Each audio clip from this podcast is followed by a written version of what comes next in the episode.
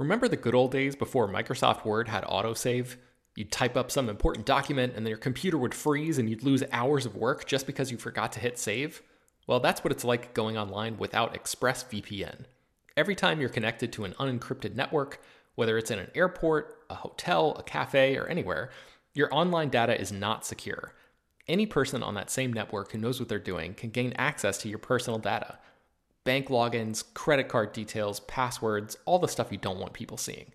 Unfortunately, hacking has become much easier than it used to be. People don't even have to be exceptionally skilled to do it, and there's a lot of money to be made by selling your information on the dark web. ExpressVPN stops hackers from stealing your data by creating a secure, encrypted tunnel between your device and the internet. It's incredibly easy to use. Once the app is running, you literally click one button to get protected. And it works on your phone, laptop, tablet, and more, so you can stay protected on the go. I've been using ExpressVPN for a little while now, and I can rest easy knowing my info is safe and secure. I've heard horror stories of people who've been hacked, and it sounds like a massive pain to try to get any resolution in the aftermath, so I am not interested in finding out what that process is like. Secure your online data today by visiting expressvpn.com slash slash film. That's E-X-P-R-E-S-S-V-P-N dot com slash slash film and you can get an extra three months free. ExpressVPN.com slash slash film. Hello, everyone, and welcome to Slash Film Daily for Wednesday, July 28th, 2021. On today's episode, we're going to discuss the latest film and TV news. This is Slash Film editorial director Peter Sciretta, and joining me on today's podcast is Slash Film weekend editor and senior writer Brad Oman. Hey, that's me. And senior writer Ben Pearson. Hey, what's going on? Okay, so we got a bunch of news to discuss today. Let's start first with the the Marvel side of the galaxy. Guardians of the Galaxy, the holiday special, which is going to be the next time we see uh, this motley group of Guardians. Uh, we have some new quotes from James Gunn. Brad, tell us about it. It sounds like the Guardians of the Galaxy holiday special isn't going to be anything uh, to ignore or just brush off. Uh, James Gunn has specifically come out and said that uh, it's going to be uh, a must watch before Guardians of the Galaxy Volume 3 comes. Uh, so, in case you didn't know, the holiday special is coming before Volume 3 happens and is released in theaters. And it's going to be some kind of a big deal because not only is it canon, but you're going to learn stuff that you need to before that sequel comes out. Um, Gunn didn't really get uh, specific as far as like what would be happening or uh, the kind of details you know that will carry over simply because Guardians of the Galaxy Volume 3 is still pretty far out. It's uh, delete, uh, set for release on May 5th, 2023. So there's a lot of time to pass between now and then, and a lot of other things are probably going to happen in the Marvel Cinematic Universe between now and then. So there you go. You know, this is kind of surprising because I feel like most holiday specials, like people think of um, what maybe Star Wars, the holiday special, or any of those. Um, I don't know. There was a Toy Story. There's been a Kung Fu Panda. There was, um, I guess, the Charlie Brown cartoons or those holiday specials. Maybe. Yeah, yeah, yeah for, oh, for sure. Yeah, because there's Christmas and Thanksgiving and like a, a, bunch of other ones. And then don't forget the Flintstones and Christmas special. That's a big one. Come on. Oh, I, yeah, I don't think I've ever seen that one. Forget that one. Yeah, I've never seen it either. I don't know what you're talking but I'm just saying, like most of those are like so self-contained and have no rep- repercussions on the franchises but as a whole. Marvel. It's Marvel. so, Brad, I mean, you follow this as closely as any of us. Like, how do you think? I mean, obviously, it's going to show the gro- growth of Groot, right? I mean, like, I'm sure we'll get Christmas Groot. Like, what? He's he's a walking tree.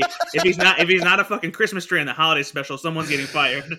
Uh, but like, in what ways can it have major implications into the story that you would need to see this before you watch Guardians Galaxy Volume Three? I mean, I, mean, I, I guess it does set up. Like, is it gonna? Is it going to clarify what happens to like Thor's with them now? Right? Yeah, I mean, it's we know the Guardians of the Galaxy are appearing in Thor: Love and Thunder, so um, it's possible. I, but but Thor: Love and mm-hmm. Thunder comes out next year, doesn't it? Hmm, so he'll still be with them. That's what you're saying, probably. It's, yeah, I, I, I, suppose it's possible. Um, but like, I mean, for me, I think what it is is like uh, the Guardians of the Galaxy Holiday Special. Obviously, is taking cues from the Star Wars Holiday Special. James Gunn is a fan of it, unironically. Like he actually enjoys it. But I think what this will be is this will be like a hybrid of like what the Star Wars Holiday Special was trying to be, and then also like a legitimate Guardians of the Galaxy story that just happens to take place during some kind of holiday, whether it's Peter Quill trying to celebrate Christmas, you know, um, still keeping up Earth traditions, or if there's some kind of cosmic holiday that uh, you know um, Drax celebrates or something like that. Maybe they all try to celebrate their own holidays. Um, but like, Marvel I, needs their own life day, Brad. I know, right?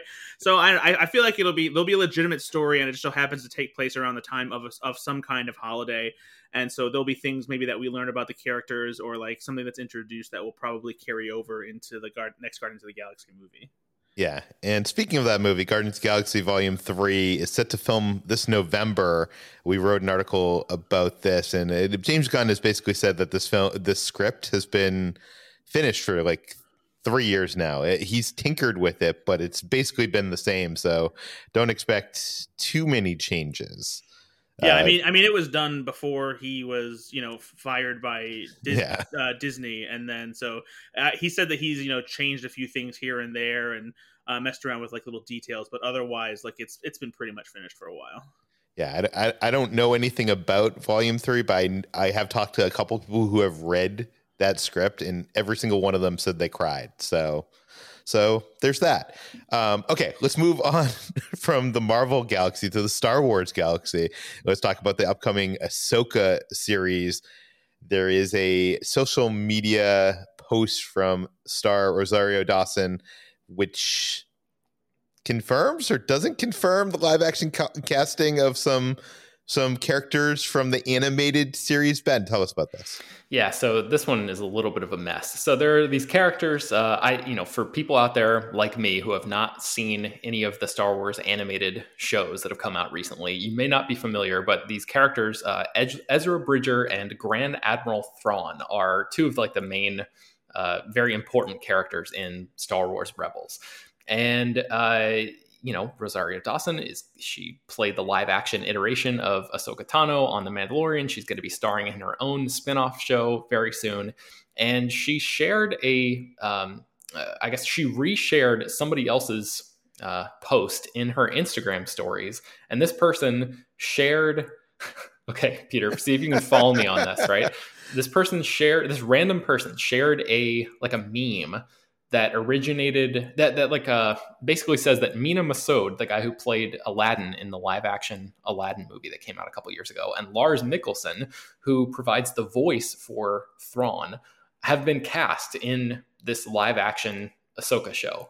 So this random person says this on the internet and says like, "Oh, this is great. You know, I'm looking forward to seeing this show. Basically, I can't wait to see Rosario Dawson and Mena Massoud like share the screen together. Essentially, Rosario Dawson sees this in her mentions, I guess, and then shares this, reshares this this image. So, so this confirms it. that those two people have been cast as their their the animated characters in this live action TV series, right?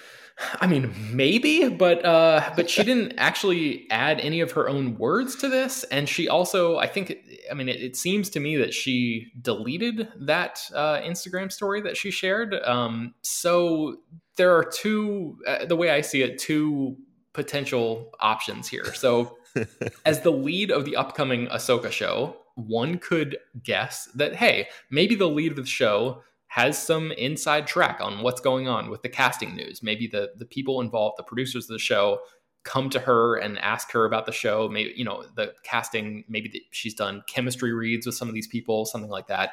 Um, so maybe she saw this post, assumed that the news was like out there in, a, in an official capacity, and just shared it because she is excited about working with these guys or maybe she uh, just got duped or like is excited about the possibility of maybe working with these guys. I mean there's there's so many different ways that this could go. Um, the fact that she deleted it could be like disney yelling at her hey take this down. We're not ready to officially announce this yet. It could also be her realizing oh i shared this thing that i that is like factually inaccurate and i should take it down before other people assume that i'm lending lending credence to this uh, you know false story. So there's a lot going on here.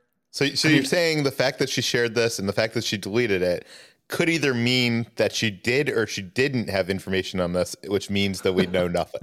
right. Yes, that's exactly right. I mean, I, I think um, Peter, you would know way more than I would, but yeah. even as somebody on the outside looking in, it seems very likely to me that these characters, Ezra and Thrawn, are actually going to appear in live action in this Ahsoka show.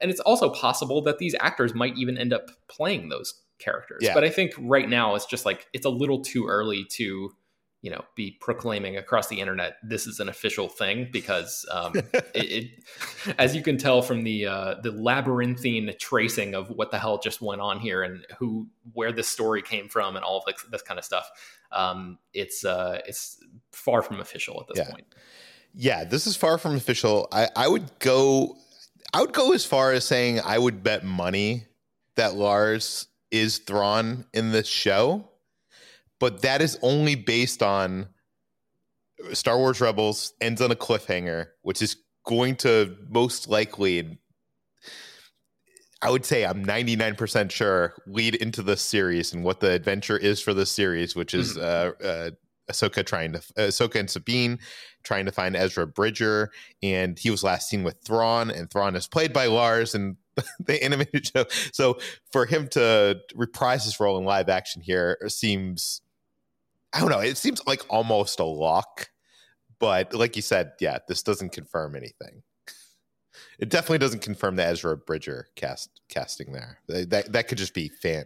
I don't know. This you you never know. These things like we've reported stuff in the past. We were the ones that broke the story that Rosario Dawson was playing Ahsoka in Mandalorian. You know, stuff Right. does leak out of these productions all the time, and Star Wars and Disney with this production isn't even announcing casting. Do you know what I mean? Like they just Right. want the people to show up on the series.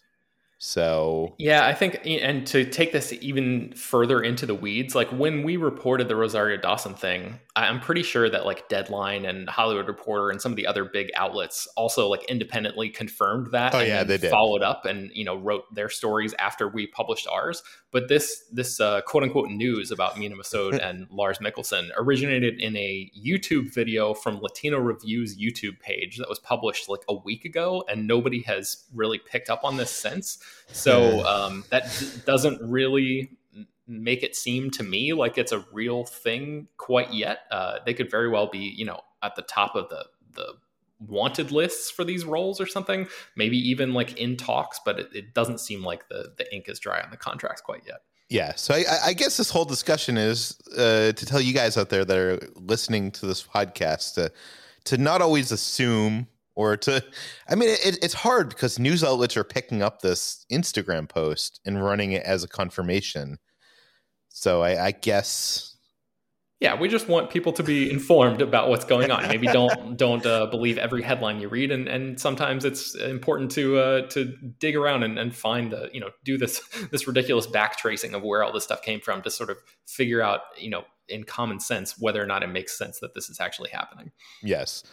Uh, w- let's move on to our next story. Uh, one of Ben's favorite movies, Die Hard. Uh, they were going to make a, a prequel to Die Hard. It seems like that is not happening anymore. Brad, tell us about it.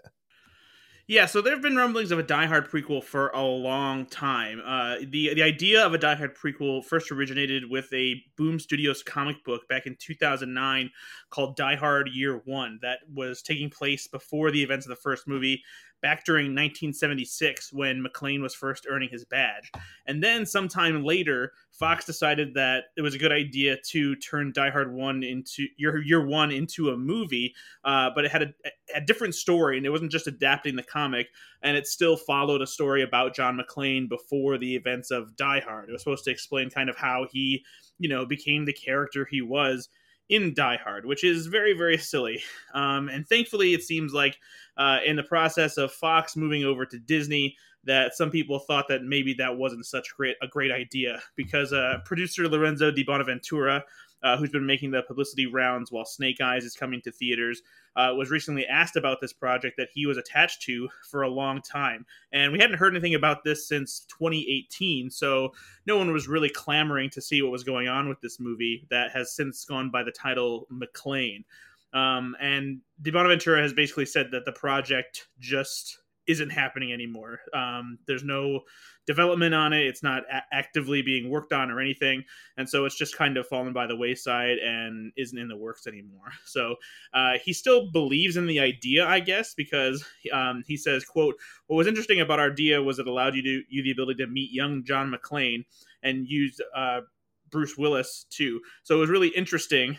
Uh, in that way, so you sort of got to see both versions of him, a bit like The Godfather Part Two.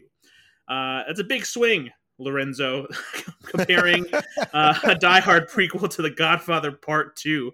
Um, but this this was a prequel where we would have a, a, different actor playing young John McClane, but then Bruce Willis would, would be in the movie as well. But it wasn't just as bookend pieces to begin and end the movie. Apparently, uh, along back when the movie was still in development and Live Free or Die Hard director Len Wiseman was still attached, uh, he said that it was a, a script that was like a hybrid prequel and sequel that um, used Bruce Willis even more than just a bookend cameo. So there was there must have been some kind of narrative connective tissue that had McClane doing something in modern day, and it tied back to something with uh, a young John McClane too. But now we'll never get to see it, and nobody cares.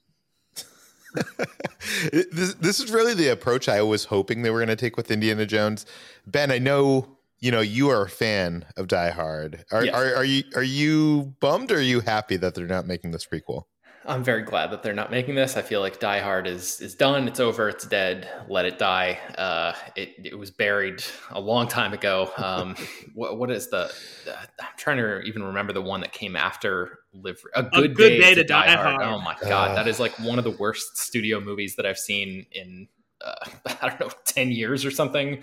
It is very bad. And um, yeah, I, am I'm, I'm glad. Wait, wait, wait which happening. one was that? Was that the one with Justin Long? No, that was Live Free or Die Hard. A Good Day to Die Hard, I believe, was with uh, Jai Courtney as his son, oh. and they yes. like yep. it's in Russia or something yes. for the most part, yep. and like Bruce Willis is like pissed off about being in Russian traffic, and like not only that, oh. but but but like uh, every you know few minutes he says he's I'm supposed to be on vacation. oh yes, yes, of course. So, um, uh, yeah, Mary Elizabeth Winstead, notwithstanding, I don't like that movie. yeah, no, I, I, I agree. I, have I think I've wiped it from my from my brain at this point. Um, okay, let, us talk about the Ghostbusters Afterlife trailer. A trailer came out yesterday for this new movie from Jason Reitman. Uh, I don't want to get into the whole uh, fan discussion of you know what happened with uh, the last Ghostbusters movie uh, from Paul Feig. I just want to talk about this trailer itself um, because I know I don't know. It, it feels like it's it's kind of like that like the Zack Snyder Justice League thing where you can't talk about one without talking about the fandom. But I want to try to avoid the fandom here and let's just talk about the the, the art, the film. um, itself here. Uh, so this new trailer came out, and uh, Brad, uh, let's go with you first. What was your reaction? Oh, before, if you haven't seen this trailer, there's a link in the show notes to go watch this trailer. Brad, you're the biggest Ghostbusters fan I know. What did you think of the Ghostbusters Afterlife trailer? Uh, I love this trailer. Um, I was not expecting to love this trailer this much. Um, it, it, honestly brought a tear to my eye in the same way that the teaser trailer for The Force Awakens did when I first saw it. Um, it just gave me some nice nostalgic feelings. I, I like the the tone it's striking. Um, it's it doesn't feel like a traditional Ghostbusters movie, and I appreciate that so much because I don't think you can replicate the first two Ghostbusters with the old cast in the, the current state that they're in. Um, and considering how long the franchise has been around, I think this is the right approach, uh, inject it with a, a, new tone, but keep some of the pieces in, in play that people remember from the original Ghostbusters, introduce it to a new generation without completely overhauling everything. Um, and like there were some people complaining that this movie, the tra- or the trailer rather, like struck that same chord, you know, and like th- this doesn't feel like the original Ghostbusters. And I'm like, good. I don't need another Ghostbusters movie that is exactly like the first two or trying to be like the first two. I like what is different about this and i and i appreciate it. So i'm yeah i'm very excited to see if this movie can can pull off what it's offering in this trailer. Yeah i also really connected with the trailer the nostalgia of it. I i like that this doesn't seem like it's world ending consequences or i mean maybe it is but it it seems very small. It's taking place in a small like midwest town. It doesn't seem like you know it's not another big city like uh the the, last two films. It's um it, yeah they're trying to do something different. Sure they have the ecto one they have the the proton packs they got the ghost trap they got something that looks like slimer they got a small version of uh Stay Puft. Uh you know i i feel like it you gotta include some of those things in there to uh like to introduce it to new generation. And i also like i like that this is a a story about a family and it's about a new generation it's about legacy. And it's from jason reitman who is the son of ivan reitman who was you know the director of the original uh films. And you know, Jason, his entire career has been running away, trying from. I want to say running away from that Reitman name, but like, uh, because he, I know he's very proud of his dad and he's proud of his family, but he's been trying to make his own uh, dent in the cinematic la- landscape. And it, it, whenever he was asked about Ghostbusters, he was like, "Oh no, no, I'll never do a big movie like that. I'll never do car chases. I'll never do uh, whatnot." And it, it's cool that they're working together creating Ghostbusters for a new generation. Um, yeah, so that that was my thoughts. Uh, ben, I'm guessing you're probably a little bit colder on it than Brad and I. Yeah, I mean, I, I, grew up with this movie, but or with the the first Ghostbusters anyway. I think I've probably only seen Ghostbusters two one time, um, and uh, but it was never like a, a huge touchstone, you know, like personality defining movie for me. So I don't necessarily have the same level of nostalgia that a lot of folks have around this particular movie and this franchise. Like, you know, the um, I really liked the the 2016 movie. I guess we don't need to talk about that because that, that brings in a whole nother conversation. But um, I enjoyed that, and and so I'm like not opposed to new Ghostbuster stuff. But this one, um, I don't know. I'm, I'm, seeing a couple red flags here, like the uh, the tiny Stay Puft marshmallow men.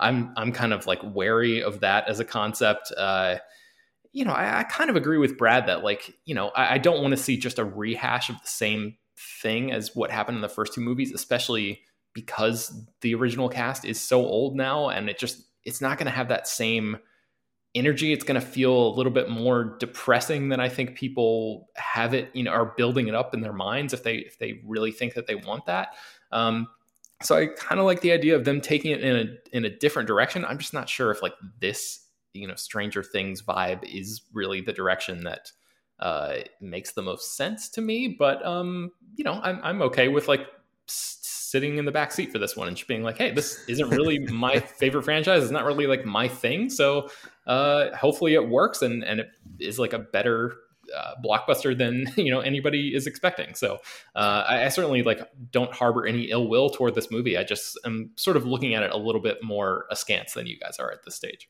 You know, I know Stranger Things is on like the tip of everybody's tongue when it comes to that tone, um, and I understand why because it's the most recent thing that's been like that. But like this, this well, Finn Wolfhard too. I think for sure, big... for sure. But but like, but I feel like the tone of this trailer, and it seems like what this movie is probably going for, goes all the way back to to old, the old Amblin movies that Spielberg did. You know, E. E. T. and the Goonies, and that's exactly what Stranger Things is trying to emulate anyway.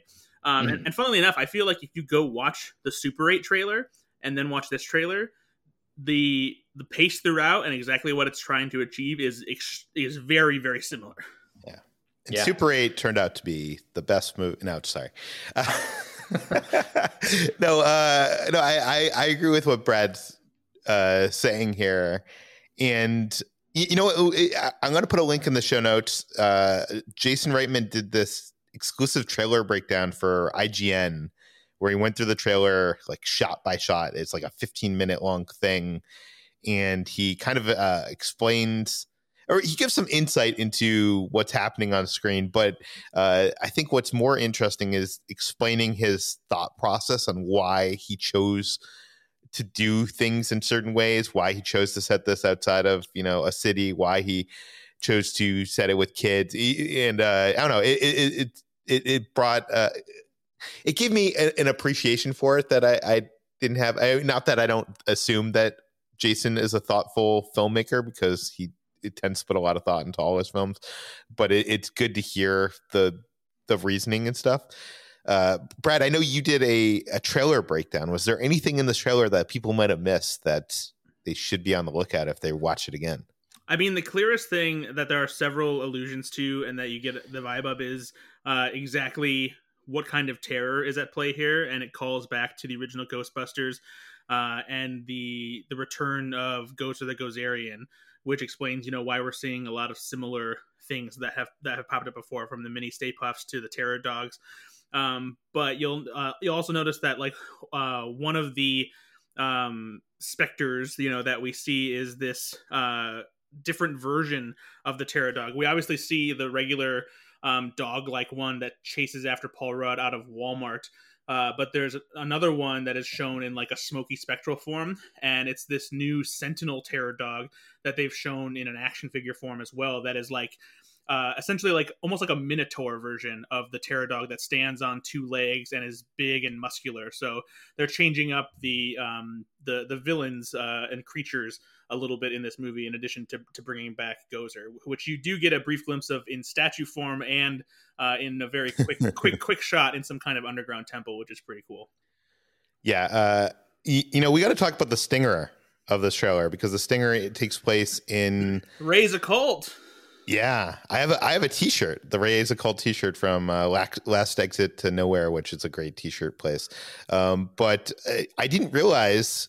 Uh, it was cool to see this in the trailer. It was it was a great like oh wow moment, but I didn't realize until I was watching that breakdown from Jason Reitman that like how well they recreated that set. Like that that red telephone, yeah, is in that set.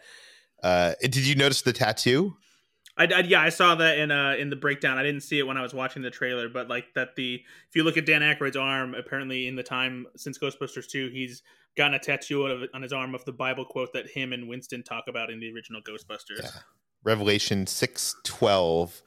Uh, you know what I'm very curious about, uh, and I can get your, your thoughts on this uh, Stinger uh, scene in the trailer in a second. But I'm really curious, like, how does the world of Ghostbusters take the events of that happened in New York City because that I mean I, I guess it happened twice, right? But still, you know, kids today, like the kids of the age that are in this movie, didn't grow up during the events of say even like a, a, a 9/11, right? Like that took place before they were born. In the events of what happened in and I'm, I'm assuming kids like they, these days have to go go to YouTube and like look up that stuff, even though it was you know 9-11 is one of the biggest events you know of the last hundred years and i'm wondering you, you know the, the, events of the first two ghostbusters those took place what 20 years before that almost? Maybe 15 years before that? Um like what kind of effects do you think brad like the the world like it do, does the world remember the ghostbusters? No and i think that they've established that um with the first trailer because when um phoebe who is egon spengler's granddaughter brings a ghost trap that she f- finds in the farmhouse left to her family into school uh, Paul Rudd's character is like, is like, he's like, oh, cool replica, and they're like, of what? And he's like, a ghost trap. It's like, don't you know about this? And they have no idea what yeah. he's talking about. And like, originally, I thought that this was like kind of weird. And it's like, how do you forget something like that? Like, it's freaking ghosts attacked in New York City all across it. But then I remembered like it's something that's kind of already established in Ghostbusters, and it, it almost kind of like fits in a very New York way because Ghostbusters 2 is set five years after the original Ghostbusters. And it's kind of funny that uh, it's actually Jason Reitman himself in a ca- in a cameo as a kid in Ghostbusters 2 says that he says my dad says that you guys are full of crap and that five years after the events of Ghostbusters, uh, tons of people don't even think it was a real thing that happened. That it was some kind of hoax. That you know that the, that those events weren't even real. You know, so I guess it's not hard, at least in the universe they've established, for people to have forgotten that something like that happened. You know, and so th- that no one's talking about it anymore. Brad, we, we're living during a pandemic where half half America believes that that the the vaccine is a hoax. so yeah, so, like, they, so there you I go. feel like it's not unbelievable at all. Uh, sadly, sadly. Um, ben, what did you think of the stinger? Um. I mean, that's the kind of thing where I'm like, I don't know. I, I really think I, I think it, it, actually works really, really well as a stinger in a trailer. I'm I'm very curious to see how it's going to get incorporated into the the movie as a whole. Like what what exactly is the involvement level of all the original folks uh, in this movie? And I think the answer to that question is going to like directly correlate with the uh, the ultimate quality level of this movie as a whole. Well, I would say that we already have a potential answer to that question thanks to some action figures unveiled by Hasbro. No, Tell us about it. Uh, so after the trailer came out yesterday, uh, Hasbro released their the first line of action figures that are coming from uh, Ghostbusters Afterlife, and in addition to the four young Ghostbusters that we'll see in the movie, uh, the fourth one being a character played by Celeste O'Connor, who plays uh, a young friend that Finn Wolfhard's character makes in the movie, who we've seen a little bit of, but we didn't know she was going to be one of the new Ghostbusters until this action figure came out. Along with those uh, were the three uh, original Ghostbusters in their aged form, where we we see Bill Murray, Dan Aykroyd, and um, Ernie Hudson, and their Bill Murray has a full head of gray hair. Uh, Ray and Winston have a little bit of salt and pepper on the sides of their head, and they're wearing their full uh, Ghostbusters jumpsuits. Jumpsuits. So it looks like they will be back in full gear at some point in this movie. How much do you think we'll see of that, though? Is it is that? I imagine it'll be at the at the very end that they'll probably show up, and it'll we'll get our big finale with with all the kids and the original team.